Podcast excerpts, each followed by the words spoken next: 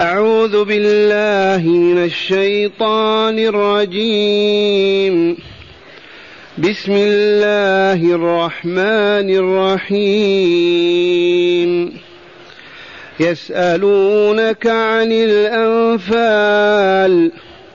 قل الأنفال لله والرسول فاتقوا الله. فاتقوا الله وأصلحوا ذات بينكم وأطيعوا الله ورسوله إن كنتم مؤمنين. إنما المؤمنون الذين إذا ذكر الله وجلت قلوبهم واذا تليت عليهم اياته زادتهم ايمانا وعلى ربهم يتوكلون الذين يقيمون الصلاه ومما رزقناهم ينفقون اولئك هم المؤمنون حقا لهم درجات عند ربهم ومغفرة ورزق كريم. معاشر المستمعين والمستمعات من المؤمنين والمؤمنات قول ربنا جل ذكره يسألونك عن الأنفال. متى تم هذا السؤال؟ ومن هم السائلون؟ ومن هو المسؤول؟ تم هذا في أول غزوة غزاها رسول الله صلى الله عليه وسلم والمؤمنون. ألا وهي غزوة بدر المعروفة المكان إلى الآن وكانت في السنة الثانية من هجرته إلى المدينة صلى الله عليه وسلم. وتقول روايات الشيوخ المشايخ احتضنوا المعركة ولم يتقدموا أمامها. والشبيبة القادرة على الزحف والقتال تقدمت. وتم النصر بإذن الله وما النصر إلا من عند الله. وكان عدد المسلمين على عدة قوم طالوت على عدة المرسلين ثلاثمائة وأربعة عشر. وكان المشركون ألف مقاتل. والشاهد عندنا فلما انهزم المشركون وأسر من أسر منهم أسر منهم سبعون صنديدا. ولأول مرة يحصل هذا الخير هذه الغنيمة. فكيف يقتسمون؟ فالشبيبة قالت نحن الذين هزمنا العدو وقاتلنا. المشايخ قالوا نحن الحصن والدرع لكم من ورائكم. إذا هيا نسأل رسول الله هو الذي يحكم بيننا في هذه القضية. أولى قضية. فأنزل الله تعالى الحكم والبيان. يسألونك يا رسولنا عن الأنفال لمن تكون. قل قل لهم الأنفال لله والرسول. حتى ينفضوا أيديهم وينحازوا. ويترك الأمر لله والرسول. الله يأمر والرسول يقسم ويبين ويعلم. هذا هو الفيصل. هذا الذي حسم الخلافة وقطع أوصاله.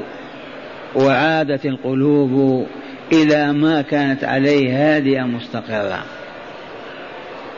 لولا هذا لأكل بعضهم بعضا. لكن الله تولى ذلك بنفسه. وأنزل واعلموا أن ما غنمتم من شيء فأن لله خمسه وللرسول ولذي القربى واليتامى والمساكين وابن السبيل إن كنتم آمنتم بالله وما أنزلنا على عبدنا يوم الفرقان يوم التقى الجمعان والله على كل شيء قدير. ثم الخمس أيما غنيمة غنمها المسلمون وقد رموا بأنفسهم في المعركة على خيولهم وعلى أرجلهم ونصرهم الله. هذه الغنيمة تخمس. أربع أقسام يوزعون على المقاتلين بالسوية. ومن كان له فرس يقاتل عليه يعطى قيمة سهم الفرس لأن تأثيره أكثر من الذي يقاتل على رجليه. وهذا الخمس بين تعالى لمن يكون. لله والرسول إن كنت ولذي القربى واليتامى والمساكين وابن السبيل.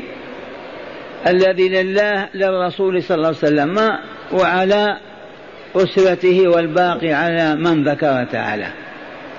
ثم النفل غير الغنيمة أيضا.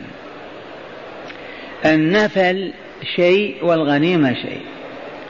النفل هو ما يعطيه القائد القائد للمعركة يقول من يأتي بكذا فله كذا. تشجيعا على القتال. فمن نفله شيئا هو له. زائد على الغنيمة. والآية اشتملت على الغنيمة وعلى النفل. لأنه يطلق عليه نفل. وجمع أنفال. يسألونك عن الأنفال قل لله والرسول إن كنتم تؤمن قل لله والرسول فاتقوا الله وأصلحوا ذات بينكم. ومعنى هذا أن الله قطع الخلاف وأطفأ ناره. وإلا المهاجرون صنف والأنصار صنف آخر. لا بد وأن توجد نعرات وحزازات في بداية المعركة في بداية الإسلام فتولى الله عز وجل إطفاء هذه النار وقال لهم الأنفال لله والرسول إذا فاتقوا الله وأصلحوا ذات بينكم.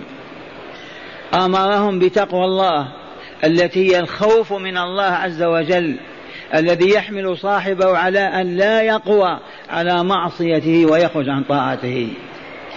خافوا ربكم لأن لأن الخير والشر بيده الإعزاز والإذلال بيده النصر والهزيمة بيده خافوه اتقوا الله وأصلحوا ذات بينكم عجلوا حتى لا تبقى حزازة في نفوسكم ولا فرقة ولا خلاف.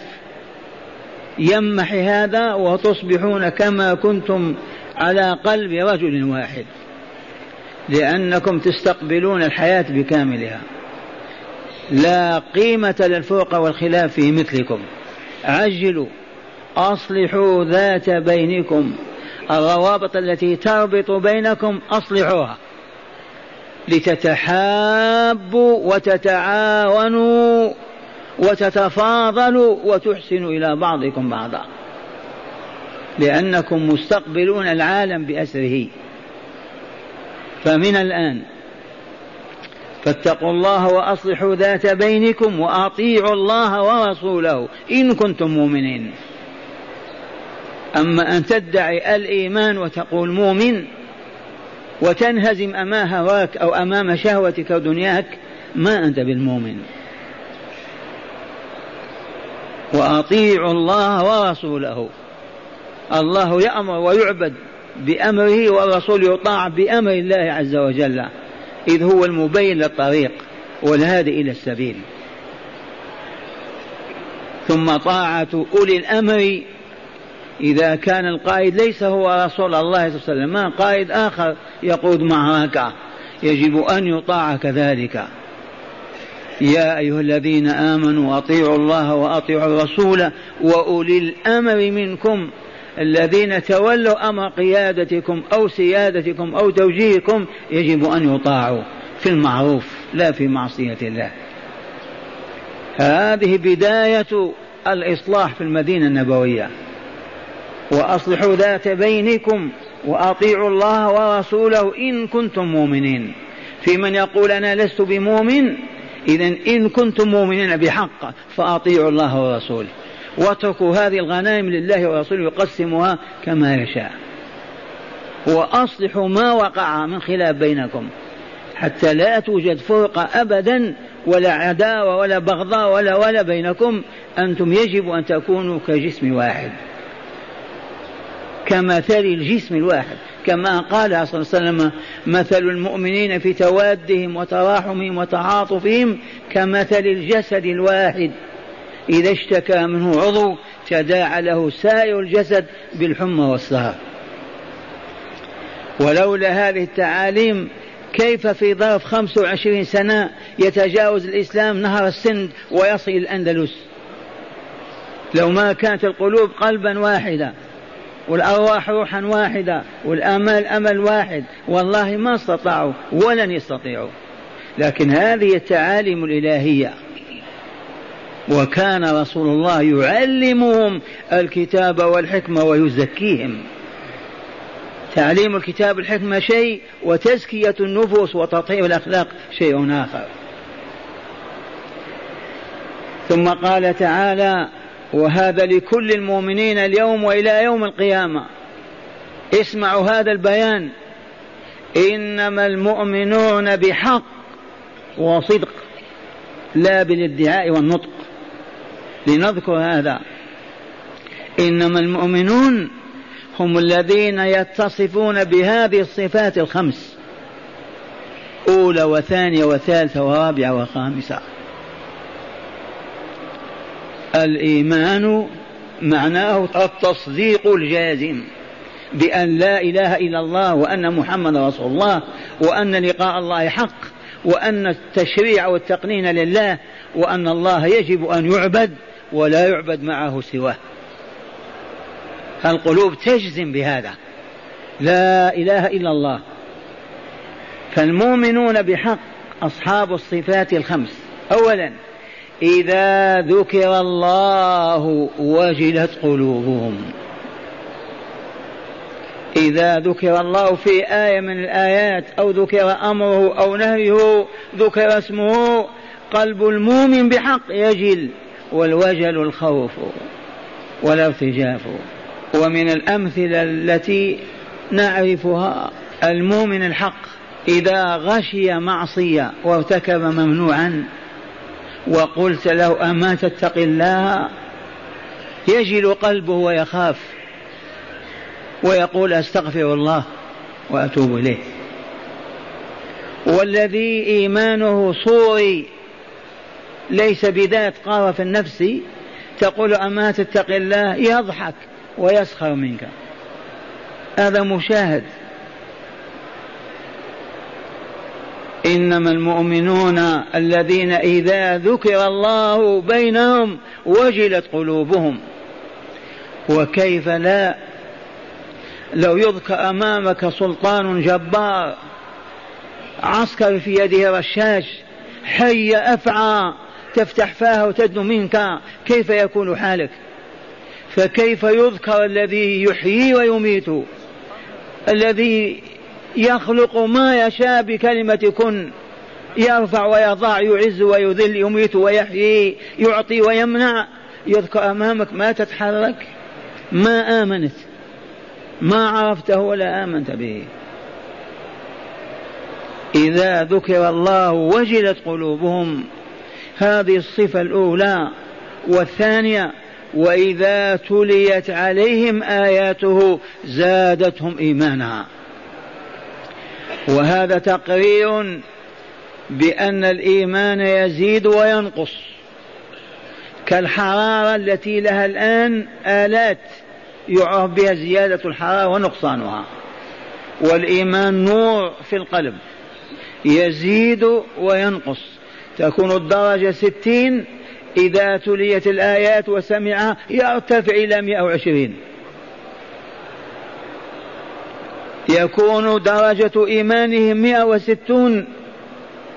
فجأة يسمع الآيات تأمر وتنهى تبشر وتنذر يرتفع إيمانه إلى مئتين وخمسين. ومن لم يرتفع إيمانه فهو ميت. لا إيمان لمن لا يرتفع منسوبه. عندما تتلى عليه آيات الله يؤمر فيها أو ينهى يبشر أو ينذر يحذر أو يعلم وهو هو كما كان ميت. ما هو بالمؤمن؟ الحق.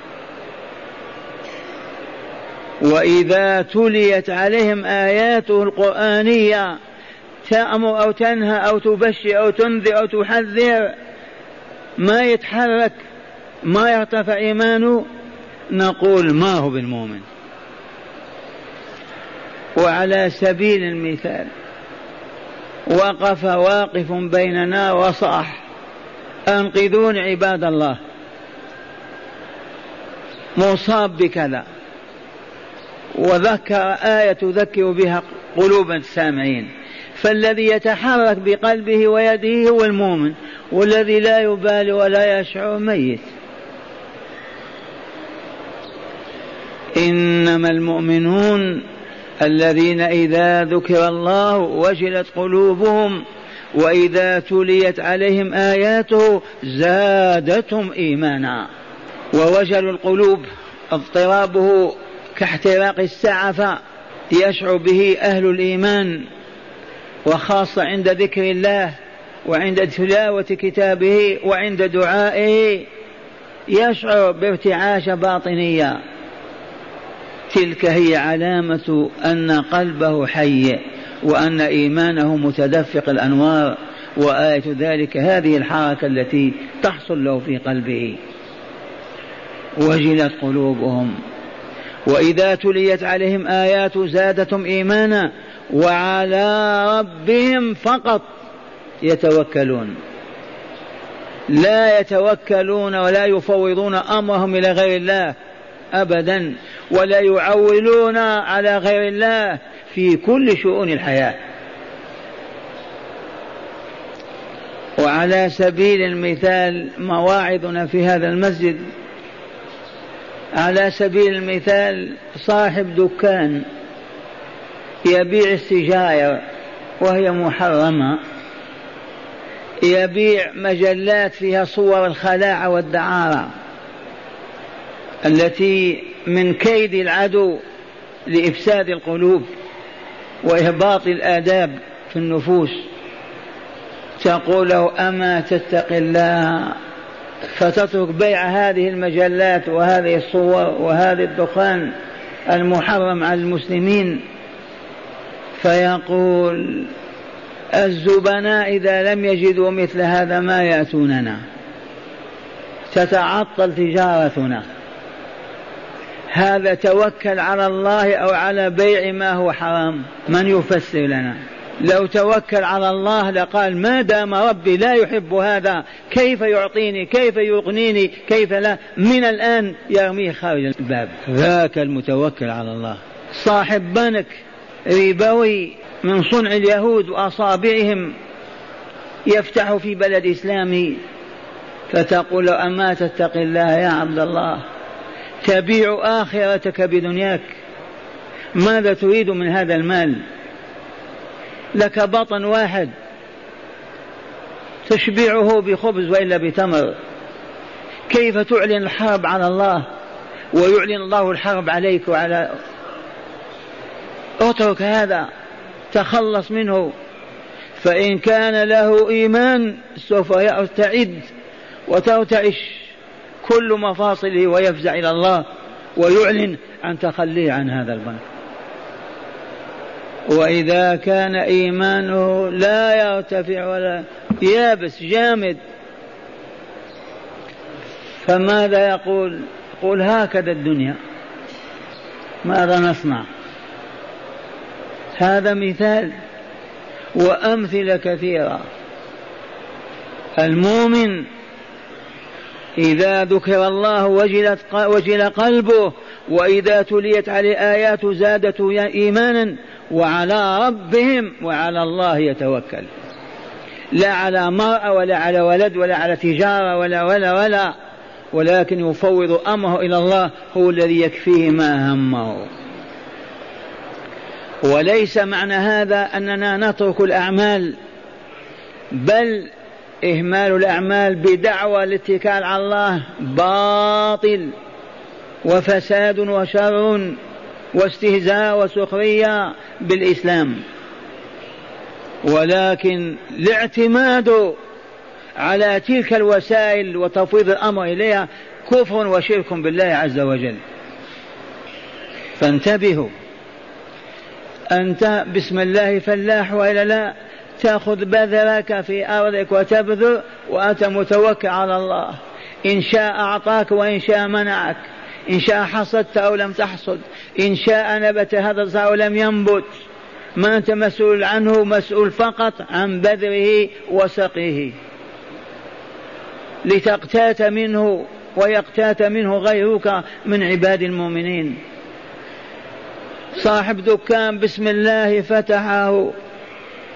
ليبيع ويشتري يفوض أمره إلى الله. هو الذي يعطي ويمنع وهو الذي يسعد ويشقي.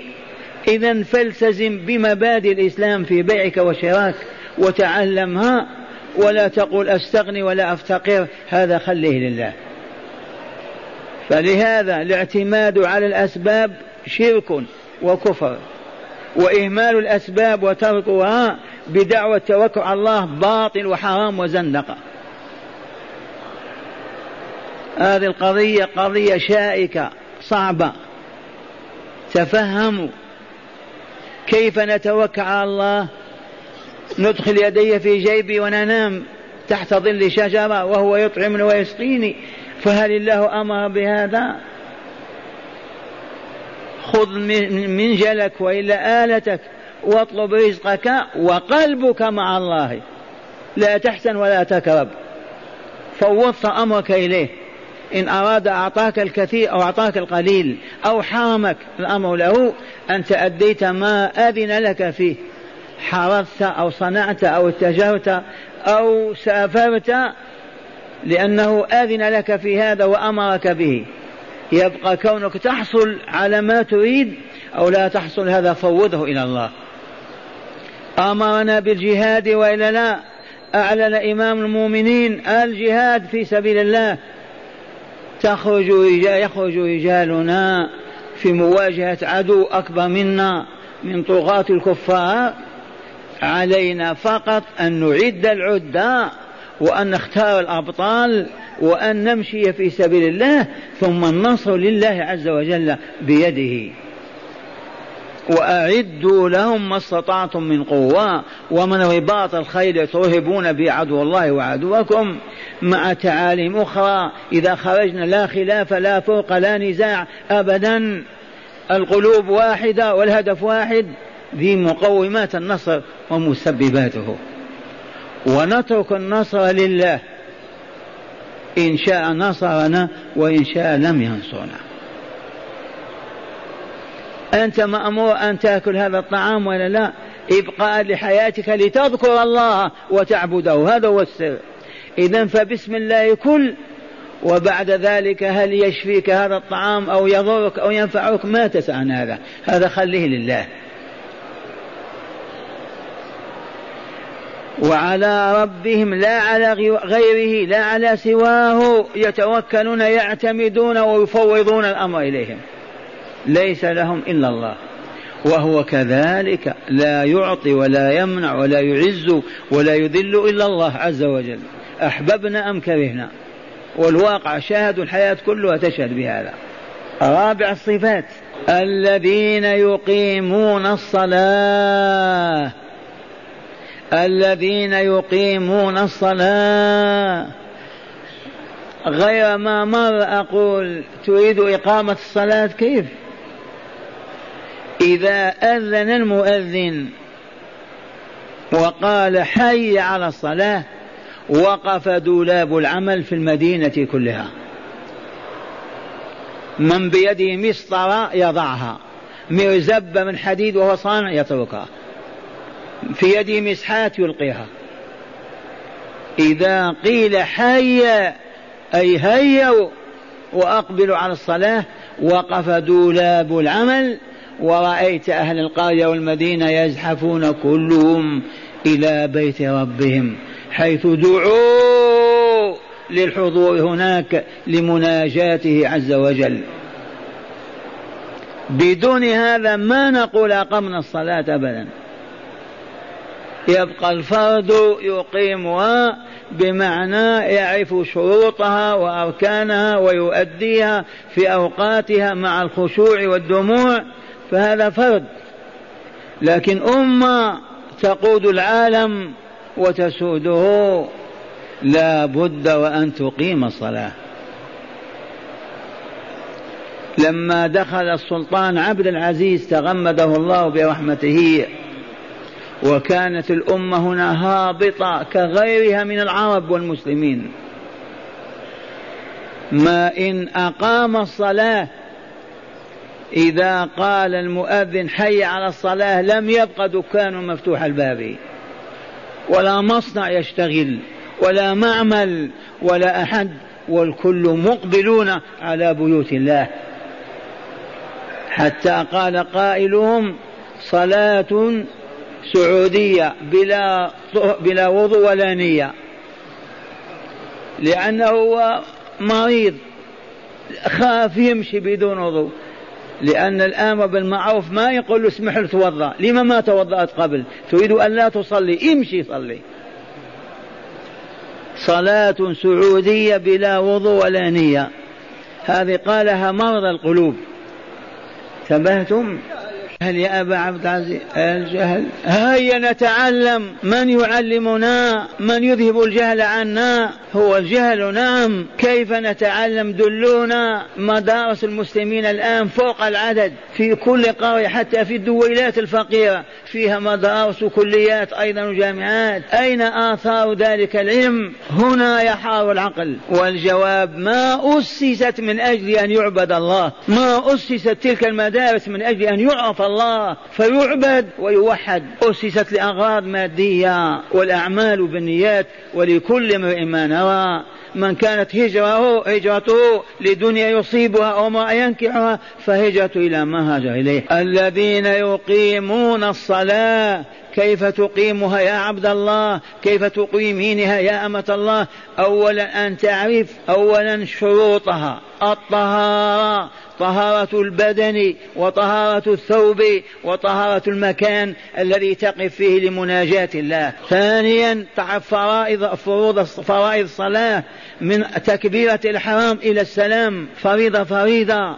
تعرف الآداب الخاصة فيها من أول إلى آخرها. وروح ذلك كله أن تقع أن تقف خاشعا بين يدي الله. مستحي أن تفتح عينيك في غيره. وفي أوقاتها المحددة التي نزل جبريل وصلى برسول الله في مكة حول الكعبة يومين فعلمه أوقات الصلاة أول وقت وآخر وقت. الذين يقيمون الصلاة وأقول والله إذا لم تقم الصلاة في بلد لو جعلوا على كل بيت حارس عسكري والله ما استقام أهل البلد والله ما طابوا ولا طهروا.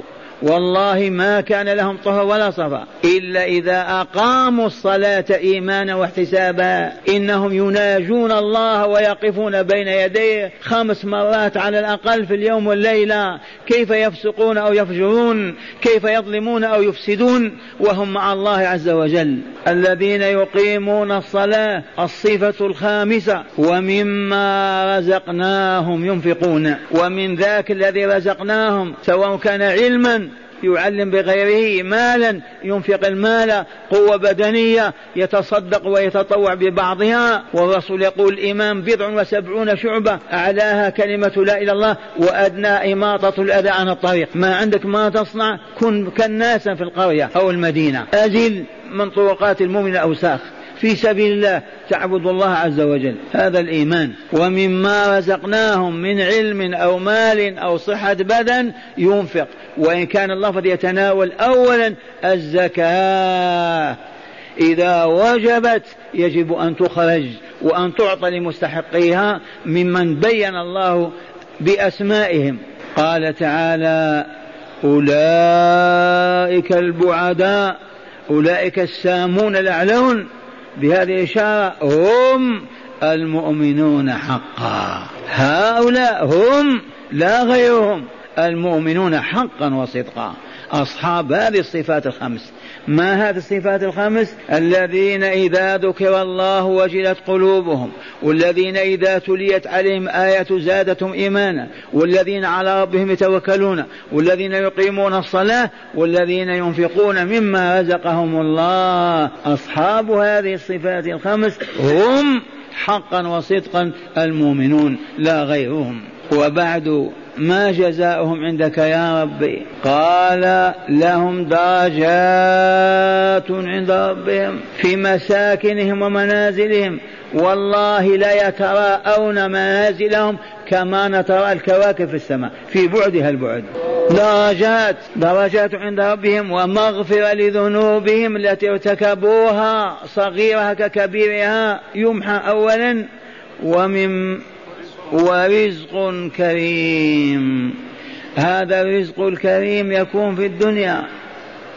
إنه في دار السلام. والجنة والرزق الكريم في الدنيا أيضا. المؤمنون أرزاقهم كلها حسنة طيبة. ما فيها شؤم ما فيها نحس ما فيها مرض. إذ الكريم في لسان العرب من كان حسن الحال لا حسن الحال لا يشكى منه بأية شكوى. لا قبح فيه ولا شكوى منه. إذا هذا النعيم المقيم هو في دار السلام.